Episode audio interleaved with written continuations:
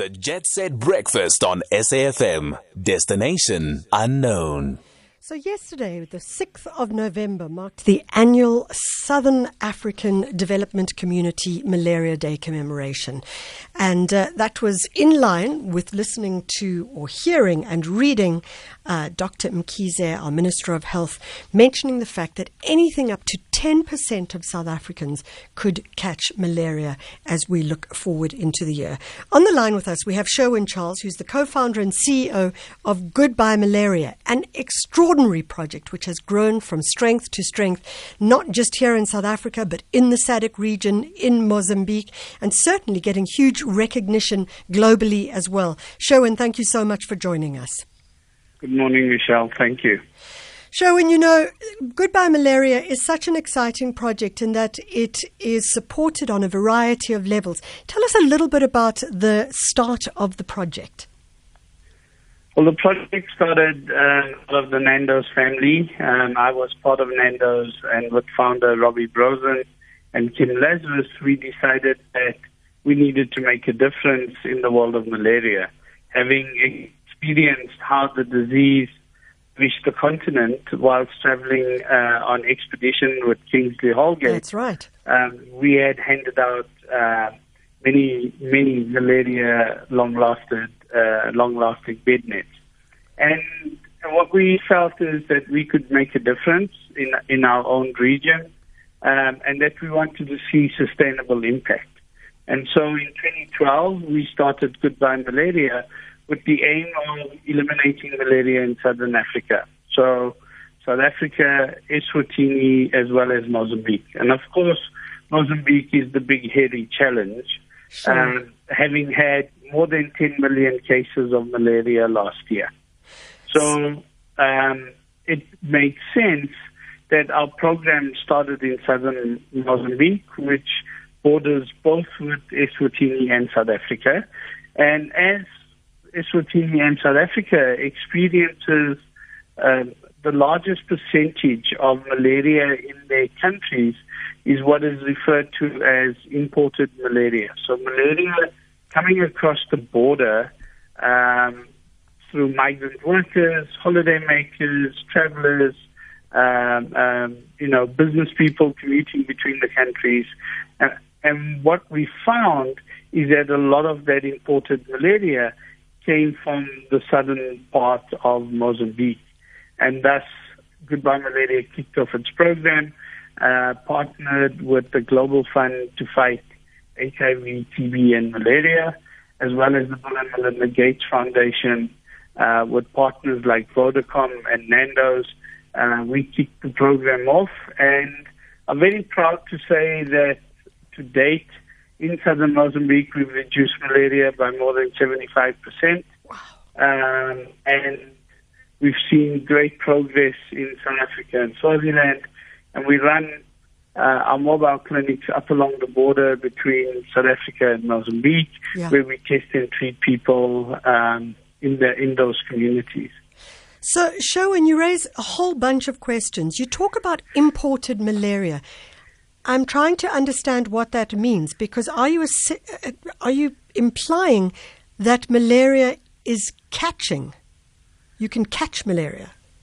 Well, malaria is transmitted um, by a mosquito. Yes. These little pesky things don't understand what lockdown is. And so, uh, what happens is for the mosquito to transmit malaria, it needs to find a human host that has the parasite. Yeah. And so it'll pick it up from one person's blood yeah. and then transmit it to someone else. Now, we live in South Africa where we have the mosquitoes that are able to transmit malaria. But if you had to look at the Johannesburg environment, there's not many people that would have the parasite for the mosquito to transmit the disease. So what yeah. happens is people from neighboring countries that have the parasite either are, are sick themselves or are carriers, uh, they're asymptomatic, and what happens is they then have the parasite that the mosquito can pick up and pass on. Ah, okay. So that's what is implied by um, imported malaria. So I could so, have so, so, local transmission, which is the problem. so I could go across to Mozambique. Perhaps I'm going there on a summer holiday. I could pick up malaria and become a transmitter. Come back to South Africa, a good old South African. Uh, mosquito with its little South African flag wrapped around its neck comes zooming in and can pick up on me because I've become a transmitter. Absolutely, absolutely, and then we tend to infect all of those within your immediate radius. Of course, these mosquitoes don't travel very far in their lifetime, so we really then pinpoint a radius where where transmission could could occur. You know, Sho, when, uh, when I was reading up about this interview again, um, one of the things I saw was um, that spoke about research in relation to preventative chemotherapy. And I wondered what preventative chemotherapy was with regards to malaria. Well, I'm, I'm not sure. I, I don't think I could answer that question in terms of chemotherapy. Yeah. But but but there is. I mean, malaria is a disease that that really has the ability to be totally eradicated. So so we have a cure for for malaria. We have interventions that are very very effective. Yes, we don't have a vaccine, but we can absolutely totally eliminate malaria. And we've seen many, many countries, especially your, uh, in the West, in Europe, in the US, they've eliminated malaria. And, and once upon a time we were endemic countries, and in the 50s and 60s had programs that absolutely uh, eliminated malaria from their environments. And so we believe that in Africa we could do the, do absolutely the same. And South Africa is not far from elimination. Uh, we have malaria in Limpopo and Mpumalanga and northern KZN. And certainly we know that we can we can rid ourselves of this disease. Imagine saying to tourists uh, when they do come back, uh, saying to them that come to a country that is malaria free. Yeah. Bring your children with confidence that they they will not get malaria in, in the comfort of, of our amazing wildlife. Come to the Kruger Park and, and there's no malaria. And, and, and that's such an important statement to make. So I think one of the things for, for SADC Malaria Day is really saying community involvement is key to zero malaria. And, and particularly in a country like South Africa where malaria is not a disease that is of highest burden. Um, to date this year, we've probably only had 6,000 cases of malaria. And, Yeah. and, and that's, of course, because of our borders have been closed. We've had little um, um, travel between countries. Um, and so we've seen uh, um, a big reduction in the number Yeah. of cases of malaria in our country. So let's take this opportunity to really inform our communities of what they need to do, really to say to people, we're coming into the rain, rainy season. We have felt and seen that mosquito populations are increasing. So, so let's take the precautions that are required when you're in, a, when you're in an area that has malaria. Yeah. Particularly if you're going to travel over the holidays, So- I take the prophylaxis to prevent malaria. There's many different uh, uh, medications on the market. Yeah. Use a good mosquito repellent or an insect repellent. And of course, in areas where, where malaria exists, wear long sleeve clothing, long pants, um, a long sleeve top, especially during um, um, early evening. So, Sherwin, I'm, I'm, I want to just um, talk about malaria in relation to COVID 19. I mean, I have read stuff over the last couple of months at least where people have said there is a challenge with regards to COVID 19 in that there has been such a focus on the pandemic that many other diseases and illnesses have been foregone in this journey with the pandemic. How has that impacted on malaria? So the WHO put out um, some research uh, at the beginning of COVID, where they said that if the malaria prevention programs do not take place um, on time uh, in all of the communities that they should be taking place, uh, you could see malaria deaths going up to 800,000 in Africa. Now that would be a doubling of what it was 2019, and it put us back 20 years in the progress that we've made against malaria. And, and what a disaster. So we've really made sure that all of our interventions take place on time. It, it has been a mammoth task by the teams uh, to make sure that people are protected from malaria. So you've had added costs because you couldn't get access to PPE. Uh, your supply chains were disrupted because of COVID, which was an absolute nightmare to get our insecticides in country, to, to get your medications in country, and your diagnostics. So quite a big disruption in, in the world of malaria. But thankfully, with the likes of funders like the Global Fund, the President's Malaria Initiative, uh, uh, the World Bank, uh, we've really seen that countries have had added costs but have ensured that their malaria interventions are on time. I want to I want to just jump in. You, you talk about the President's Fund and the like, and I want to go in closing to something that you mentioned right up front, and it's something that's always intrigued me about Goodbye Malaria, is the power of partnership.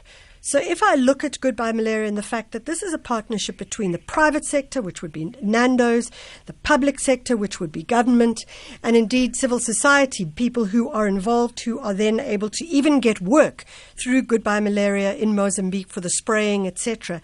It's hugely powerful. And as you say, we've cut it down by 75%, which just makes one realize public private partnerships, PPPs, they actually work. And is that not something we should be shouting out from the roof, rooftops? Absolutely. I think this is a, a, good example of how it works and very successfully so. Um, it is it is something that requires a lot of effort. So one of our values is true grit, never give up.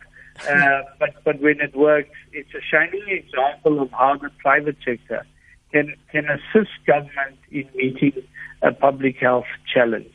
Yeah. And and I mean malaria is still a pandemic and is seen as a pandemic in the world. So so these are the kind of models that that can become very very effective yeah. in, in fighting some of our public challenges. And certainly having Nando's with their marketing skill is something else. We've got an SMS from Isaac, so we'll just close off on that, or a WhatsApp saying, Hi, Michelle. I live in Gauteng and I had malaria some years back without going anywhere. How does that happen? I was hospitalized for a number of weeks, but I was okay at the end. So if uh, he's in Gauteng, Isaac's in Gauteng, how is that possible? Because somebody had traveled to ah, Gauteng, yes. a mosquito had picked up the parasite from that person, infected person, coming into our area, and then locally transmitted it. Okay. So, so that's the challenge. Uh, sadly, we had a story of, of a woman passing away in Pretoria.